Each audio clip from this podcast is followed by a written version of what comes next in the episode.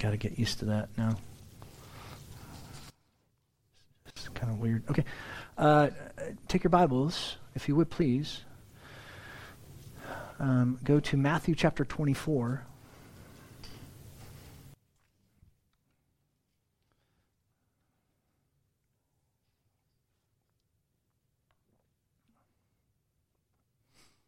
Matthew chapter 24. Um, we're actually going to do a rehash, a recap of what we looked at eight weeks ago. Um, the last time we met was eight weeks ago. I guess this is week nine. Um, and I thought for us to get back into the groove, it'd be good for us to just kind of do a recap, repeat, and we'll kind of look at some main aspects of this chapter because, um, excuse me, because just the, the weight of the section that we're looking at in chapters 24 and 25. I'll, I'll bring that up in just a moment, uh, kind of the, the overview. But let me first, um, if I could, read Matthew chapter 24, the first 35 verses. We did that about eight weeks ago. Uh, I'll read the first 35 verses and then we'll jump in. Do I have it up here? Yeah. Matthew chapter 24, starting in verse 1. and Jesus came out from the temple and was going away when his disciples came up to point out the temple buildings to him. And answering, he said to them, Do you not see all these things? Truly I say to you, not one stone here shall be left upon another which will not be torn down. And he was sitting on the Mount of Olives. The disciples came to him privately, saying, Tell us, when will these things be? And what is the sign of your coming and the end of the age? And answering, Jesus said to them, See that no one misleads you. Verse 5 For many will come in my name, saying, I am the Christ, and will mislead many. And you'll be hearing of wars and rumors of wars. See that you're not frightened, for it must take place, but it's not yet the end. For nation will rise against nation and kingdom against kingdom, and in various places there will be famines and earthquakes. But all these things are the beginning of birth pangs. Then they will deliver you to tribulation, will kill you, and you'll be hated by all nations on account of my name. And at that time, many will fall away and will deliver up one another and hate one another. And many false prophets will arise and will mislead many. And because lawlessness is increased, the love of people will grow cold. But the one who endures to the end, he shall be saved.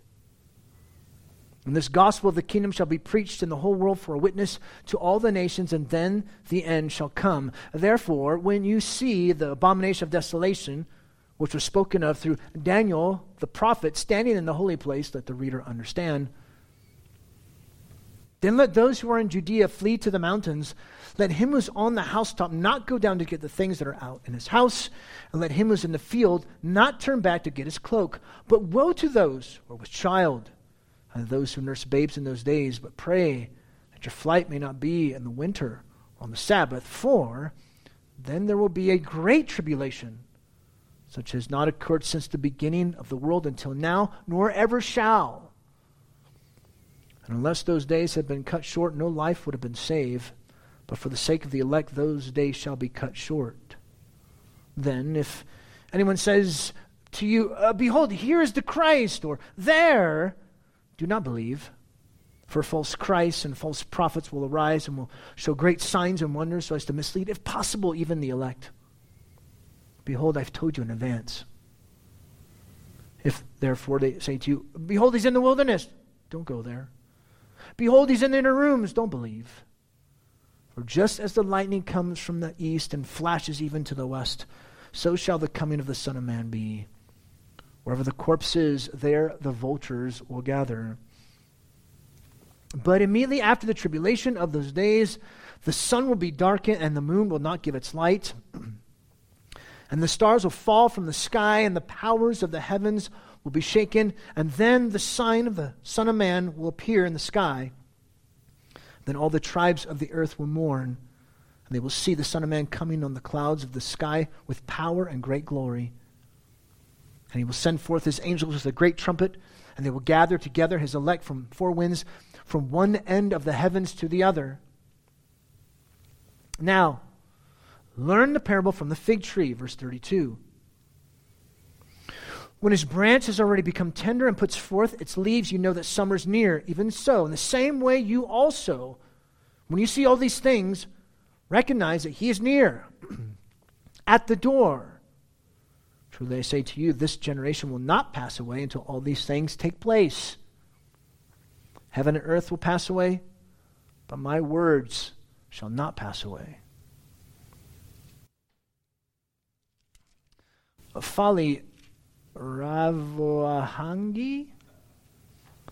Sorry, Folly, if you're watching. I butchered your last name. Um, he wrote an article in the Africa Gospel Coalition. He titled it Five Habits in Isolation. Uh, sorry, Five Habits Christians in Isolation Can Cultivate. Five Habits Christians in Isolation Can Cultivate. Number four was this Keep looking forward. Listen to what Folly says, quote, there is an attentiveness or alertness, a diligence that is evident in the life of someone who expectantly waits for the return of the Lord, Titus 2:13. We will watch and pray if we truly look forward to Christ's return, Matthew 26:41. Faith is marked by prayerful waiting, Luke 18 8. Our hope is not in the doctors finding a cure for COVID 19, nor is our hope in life, quote, going back to the normal, end quote. Though these are honorable thoughts, our hope is ultimately in the return of Jesus Christ. For he will right every wrong and abolish sin along with its effects once and for all. We fear when we forget how the story ends. End quote. I'll give you another quote later on in the service from this article that Folly wrote. Great way to look at things in our world, or at least the way we as Christians should see things. So we're doing a recap for us, as we look at Matthew's gospel, the driving force of Matthew's gospel is bow down and worship Jesus, the Messiah, the Son of God, the King of Israel. And we do that until he comes, because when he comes, then we'll just do that automatically. Until he comes again. Amid the tragedies, miseries, falsities, apostasy, and infidelity and all the storms and difficulties of this life, we have the surety that our King will faithfully come again and gather us to himself. We have that confidence. This virus is not the end of the world. It's not. But amid all these things that are happening in our world, we have the assurance that our King will faithfully come again and gather us to himself. Uh, the fact that we know what God will do in the future should deeply affect our lives now. Alert, fidelity, faithful, fruitful, service, mission, love for Christ, for others. Us, as Jesus' disciples, we will face perilous pains. We'll face Messiah pretenders, wars, famines, earthquakes, persecution, apostasy, many false prophets. Yet Jesus called us, them, us, not to be misled, uh, to realize the end is not yet, and to persevere as his disciples and to persevere in mission. So, here, chapters 24 and 25 of Matthew, a large section of teaching that Jesus gives. It's, it's answering the disciples' question And it's a huge teaching section. And yet, even in the midst of this, the majority of this, of chapters 24 and 25, is set to the appeals from Jesus to us as his disciples to stay alert, to be trustworthy and compassionate. Uh, to put it a different way, there's two parts to this the what, Jesus returning everything, and the so what. So, because Jesus is returning, uh, how do we respond to this? And so today we'll look at the what. I'll give you little bits and pieces of the so what, but really, because uh, Jesus gives little bits and pieces of the so what, but really, um, the main aspect of, of, of these first 35 verses of chapter 24 is the what.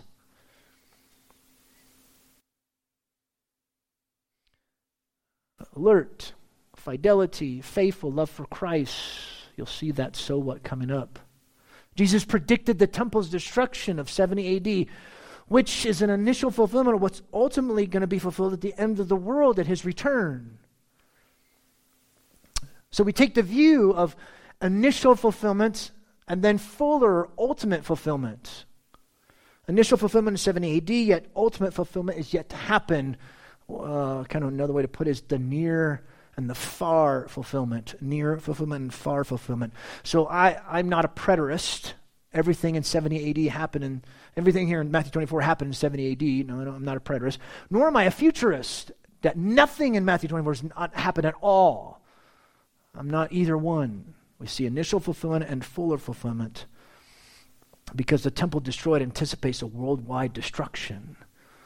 But it's urgent. He's coming. So, are you going to come to Him? Are you going to trust Christ? Are you going to take this seriously and the urgency of the call that you would take seriously the call that Jesus gives to you, that you would repent, that you would trust Christ, that you would come to Him, that you would embrace Jesus to be your Savior and Lord? So, notice, if you would, the first three verses of, of this. We'll do a short little recap here. Uh, he comes out of the temple, Jesus, in verse 1 and the disciples are pointing out the beautiful buildings of the temple, which it was. Herod's temple was beautiful. And verse 2, though, Jesus responds, uh, Not one stone here shall be left upon another, which will not be torn down. And that truly happened in 70 AD. He's sitting on the Mount of Olives, and his disciples, they asked him a two part question When will these things be, and what is the sign of your coming? Which, in their thinking, would be his coming is the end of the age. And then verses 4 through 35, again, Jesus gives the what, and actually even the when, but it's vague. Because Jesus is not so concerned about uh, trying to figure out when it's going to happen. He's more concerned about how we live and waiting expectantly for Him to come. So, let's begin this. Uh, I got, I think, three different parts to this. Number one, the beginning birth pains. I know it's pangs, but I'm using pains, P A I N S. Beginning birth pains, known as first falsities, false messiahs, verse 4. Answering, he said, See that no misleads you. Why? For many will come in my name, saying, I am the Christ, and will mislead many. Don't be misled. Deception will happen by these false messiahs, and unfortunately, many people believe them falsities, false messiahs, tragedies, verses 6 through 8. And you'll be hearing of wars, and rumors of wars. See that you're not frightened, for it must take place, but the end is not yet. 4, verse 7, nation will rise against nation, kingdom against kingdom. Various places will be famines, earthquakes, aggression, natural disasters, uh, which uh, it's going to bring about disease and sickness as well. Yet these things do not signify the end. You know, our first inclination as we see these things happen is like, oh, we're, we're, this is the end times. No, it's not. Jesus says here in verse, uh, uh, verse 8, but all these things are the beginning of birth pangs. The beginning of the birth pains, the first stages of tragedies to come upon the world For those of you women who are been pregnant and you're about to have birth, kind of using this illustration. The beginnings of it, the Braxton Hicks that are contracting the stomach, the baby's starting to get ready for you to deliver the baby. So it's just the beginning of the, but you're not having the baby. Well, although, unless you're my wife, who was, uh, yeah, that, that baby comes fast, you know. Said, get, get me to the hospital right now, right? Oh, gee, a good thing Jamie didn't come out in the elevator. Uh, but so, uh, so, this is the idea, it's just the beginning of these birth pains, these falsities, these tragedies. So while the world freaks out in a panic, we remain calm and steadfast in our Lord. So don't be surprised by these things. A woman who's about to give birth, she's not surprised. She knows. It's just the beginning. Falsities, tragedies. And notice these next four miseries, apostasies, trickeries, infidelity. Try to get the E type thing. You know, preachers do stuff like that. So you remember it, right? 9 through 12. Uh, verse 9 uh, Then they will deliver you to tribulation and will kill you. You'll be hated by all nations on account of my name disciples of Jesus will face tribulation, murder, and universal hatred, all because they follow Jesus. All because you're a follower of Jesus. And this difficult kind of pressure will cause many to stumble. Notice verse 10 that at that time many will fall away and will deliver up one another and hate one another. Cause many people to stumble and, and turn on their brethren will be betrayers. False prophets will trick and mislead people away from the truth. Notice verse 11 many false prophets will arise and will mislead many. And because lawlessness increase, most people's love, the love of most people will grow cold. People's, in other words, people's love for Christ and each other will grow cold. Misery, apostasy, trickery, infidelity. These will be difficult days indeed. Notice he says, um, because lawlessness has increased. So there's an increase of evil both outside the church and even inside the church. Because the love of people for Christ for each other, they'll become cold. They won't want to be around each other. They won't want anything to do with this Christianity thing that they once said that they love Christ. That's why it's called for us to have a hot love for Jesus. So falsities, tragedies, miseries, apostasies, trickeries, infidelity. But notice here, verses 13 and 14, Jesus puts something here in the middle firm fidelity to Christ and the mission, verse 13. But the one who endures to the end, he shall be saved. Firm fidelity to the gospel, to Christ, to our Lord, and, and to his mission. We'll see that in verse 14. Amid all these horrifying tragedies and trickeries and infidelity, true disciples of Jesus will endure to the end and will be saved. Because it's not about your declaration of being a Christian now. It's not about you having a good beginning as a Christian. What about now? Now, where are you at with Christ? Now, are you trusting Jesus? How are you responding now to the Lord? Notice verse 14, and this gospel of the kingdom shall be preached in the whole world for a witness to all the nations, and then the end shall come. With this perseverance comes this proclamation of the gospel kingdom to the whole world, a testimony to all the nations, to the great fact of Jesus' person and work. He's the Son of God, and He died on behalf of sinners as a substitute for sinners. So these authentic followers of Christ are called to fidelity and perseverance in their obedience to Jesus. Notice even the contrast with the lawlessness. God sustains us and God keeps his faithful ones. He will. Also, want you to notice there's no mention of the church being raptured away. There's no hint of the church being taken out of this.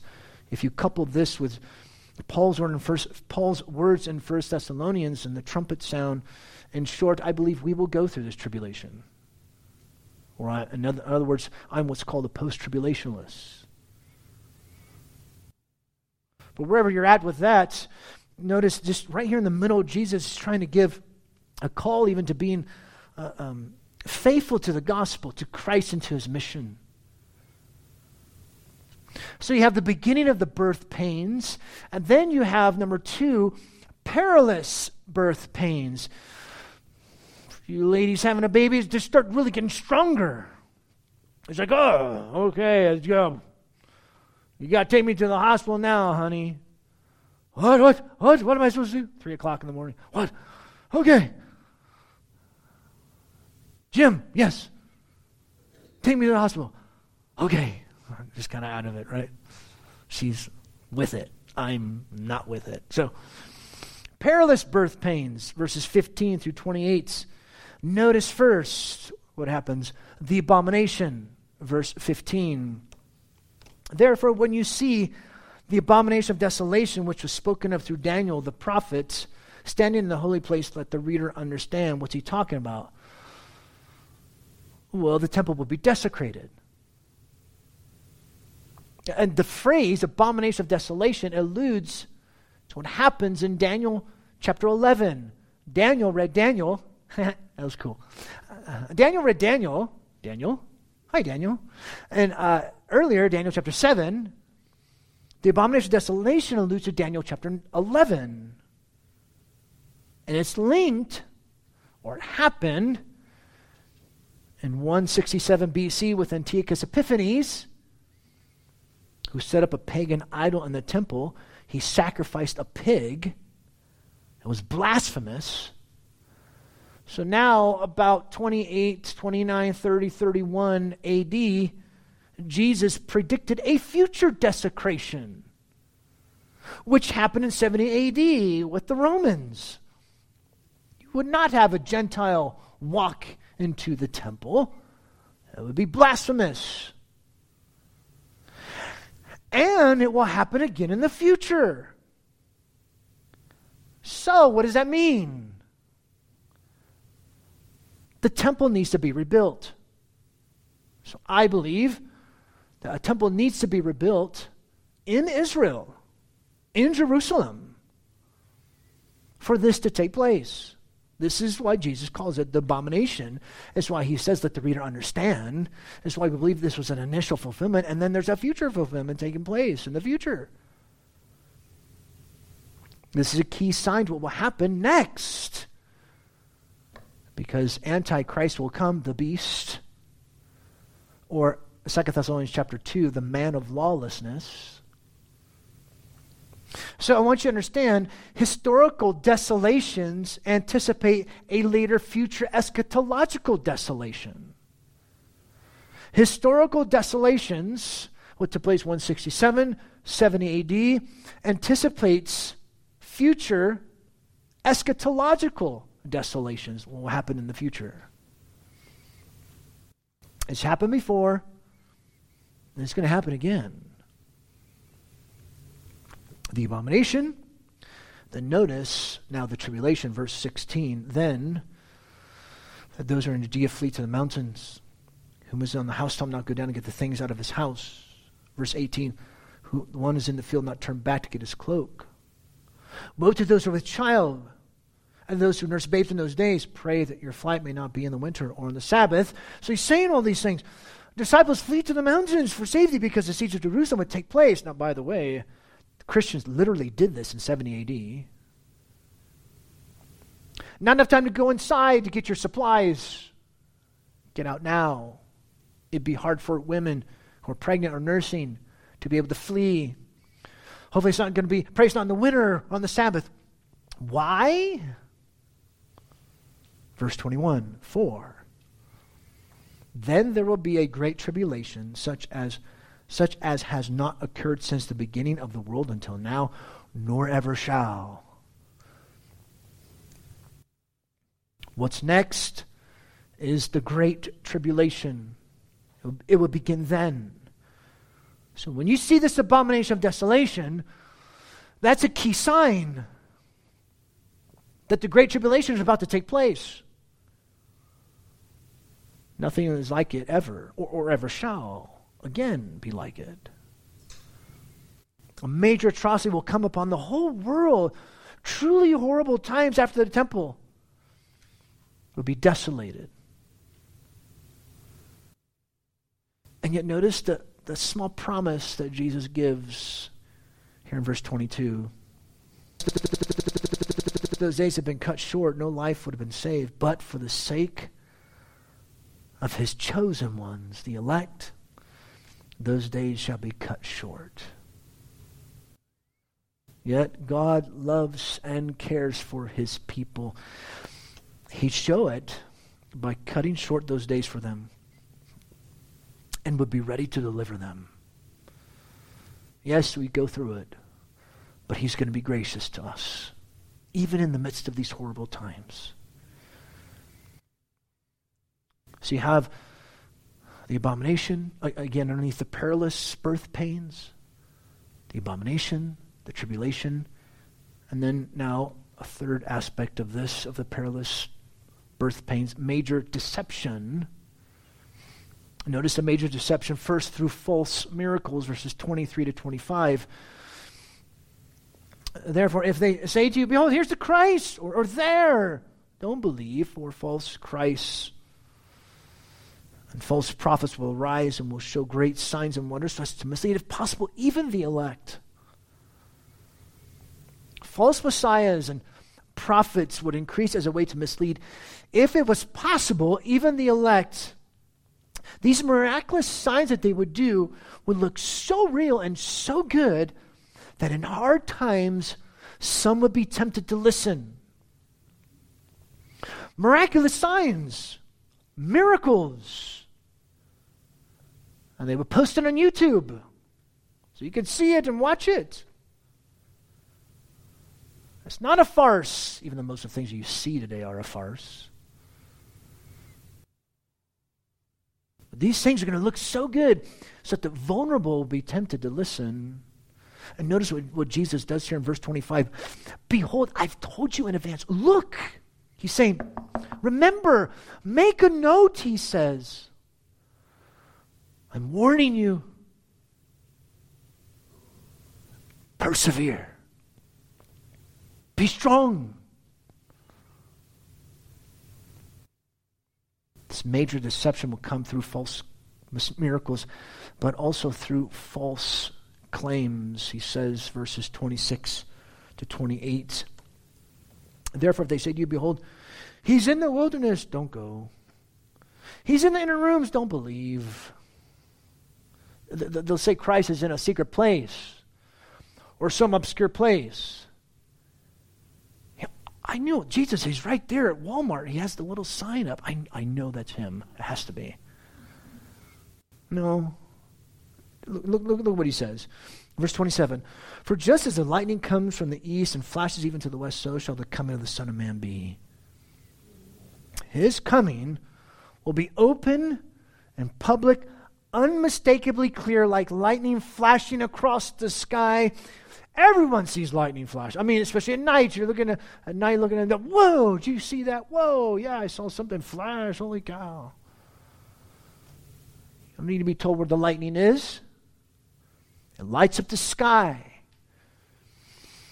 And then Jesus gives this like weird, odd, like you read and you go, what? Type of pithy statement, verse 28 wherever the corpse is, there the vultures will gather. Um, think of it this way the corpse stands for the signs Jesus just mentioned. That's the corpse. And, and then the vultures stand for his coming. So the corpse is the signs, the vultures is coming. When a corpse is on the ground, the vultures circle and then they come. That's the idea. So you have beginning birth pains, perilous birth pains, And then, finally, birth. Jesus comes. Here comes the baby. Verse 29, look at what Jesus says. But immediately after the tribulation of those days, that's, those are important words. doesn't come later, doesn't come uh, immediately after that great tribulation. These specific signs will precede Jesus' return. The sun will be darkened, the moon will not give its light, the stars will fall from the heavens, and the powers of the heavens will be shaken. These are Old Testament passages, references. You find these things in, in uh, uh, Daniel's book, Isaiah, Joel, Zechariah, Haggai, Ezekiel. These are apocalyptic images. They indicate his appearance. Notice verse 30 and then the sign of the Son of Man will appear in the sky. All the tribes of the earth will mourn, and they will see the Son of Man coming on the clouds of the sevens with power and great glory. The sign, the sign, that is, the Son of Man will come with power and great glory, and everyone will see him. Everyone will see him. Jesus says here, uh, and all the tribes of the earth will mourn, which is also quoted by John in John, the book of Revelation, chapter 1. Uh, this either means repentance or despair, or maybe it's both. He will gloriously come on the clouds, and the nations will grieve because they'll see him. It'll be very clear. And notice what he says here in verse 31 He will send forth his angels with a great trumpet. A trumpet will sound, and as Paul says, the dead in Christ will rise first. 1 Thessalonians chapter 4. Then the others will come afterwards. Our Lord will come and gather his elect from all the nations. The angels will come from the four winds, from one end of the heavens to the other It means the north, the south, the east, the west, throughout the whole earth, this will happen. So, all the persecution, all the tragedy, all the hatred, all the killings, all the sickness, all the disease, it all comes to an end for God's people. The angels will come and rescue us from our peril. There's no reason to fear because our King will come for us. He'll come and take us home. And the appearance of our King means deliverance for us, God's people. So these things mean these things mean terror to those who are faithless. Terror to those who do not respond to Christ. Terror to those who are not followers of Jesus. Terror to those who are not his disciples. But for us, who love Christ, for us who follow Jesus, for us who are Christians, for us who believe in him and his resurrection and have embraced him as Savior and Lord, for us, it's comfort. Comfort to the faithful. And then notice what Jesus does. Here in verse 32 to 35. Now, learn the lesson. See, know, trust see. Learn the parable from the fig tree when its branches are already become tender and puts forth its leaves, you know that summer is near. Jesus' coming is near, and it will definitely happen. Trees have begun to bud and blossom. Spring is here. Summer's coming. It's already hot like summer. The bearing of fruit, it's here, it's around the corner. For some trees are already bearing the fruit. So Jesus says, verse 33, in the same way you also, when you see all these things, what are all these things? These preliminary signs that anticipate his return.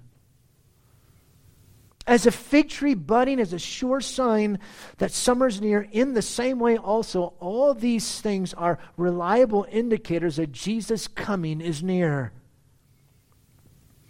He's near at the door, He's right there. And notice Jesus has not given us a time period. He just kind of doesn't really, he doesn't care about that. Just look at these signs I've given you, vague as they are, things for you to be watching out for. See, know, verse 34. Shall I say to you, this generation, this generation will not pass away until all these things take place. What does he mean by this generation? Jesus' contemporaries, of course. They will be the ones who would see the signs that indicate his coming, which includes the destruction of the temple in 70 AD. Remember, it's about 28, 29, 30, 31 AD right now. So, about 40 years later, the temple is going to be destroyed, which points to what will happen in the future.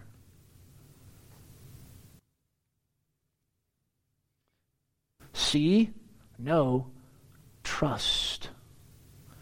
Notice what Jesus says in verse 34, excuse me, verse 35. Heaven and earth will pass away, but my word shall not pass away. The promise of his coming is completely and totally reliable.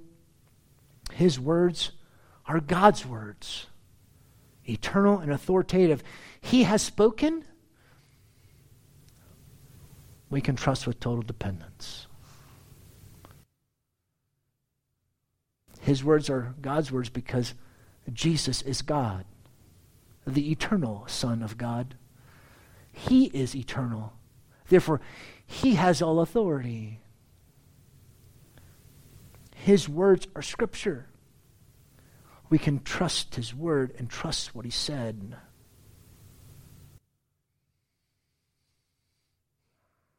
So here's that recap of these first 35 verses the what, so to speak. Got a little bit of the so what. But the what of his coming. So may we not allow the events that are taking place in our world create fear. May we not allow these events to create such fear May we be vigilant to alertness, fidelity, faithfulness, fruitfulness, mission, and loving Christ and others. We can completely depend upon our Lord. I mean, the fact that we know what God will do in the future should deeply affect our lives in that way. Alert, fidelity, faithful, fruitful, mission, service, loving each other, loving Christ. The virus is not the end of the world. Amid the tragedies, miseries, falsities, apostasy, infidelity, all the storms and difficulties of life, we have the surety that our King will faithfully come again and gather us to himself. We have that confidence. Keep an eternal mindset. May we keep that eternal mindset, brethren. folly once again. He says, quote, Panic stirs when we forget that God is still on the throne. Psalm 115, verse 3. We fret when we live as if there were not an afterlife of abundant joy in His presence awaiting us. Look up and fix your gaze on the author and perfecter of your faith, Hebrews 12, 1 and 2. Cultivate a habit of looking forward to Christ's return. And then this point, he, he ends it with this question How will others put their trust in our God if they see us dread the current state of affairs as much as they do? How will others put their trust in our God if they see us dread the current state of affairs as much as they do? Let's pray.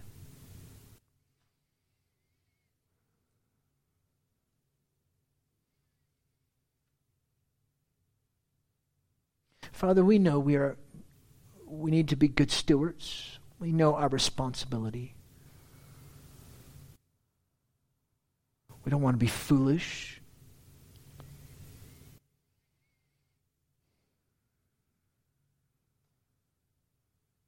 And yet, Father, we pray that we can have an eternal perspective.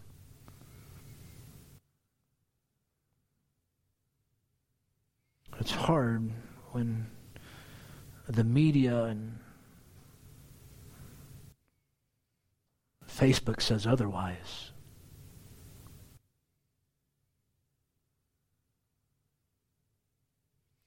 And help us not to be flippant. We don't want to be flippant. We don't want to be careless. We don't want to be, you know, ah, for lack of, for lack of better terms, we don't want to be jerks. But yet, the other flip, on the other side of things, on the flip end of things, help us not to fear.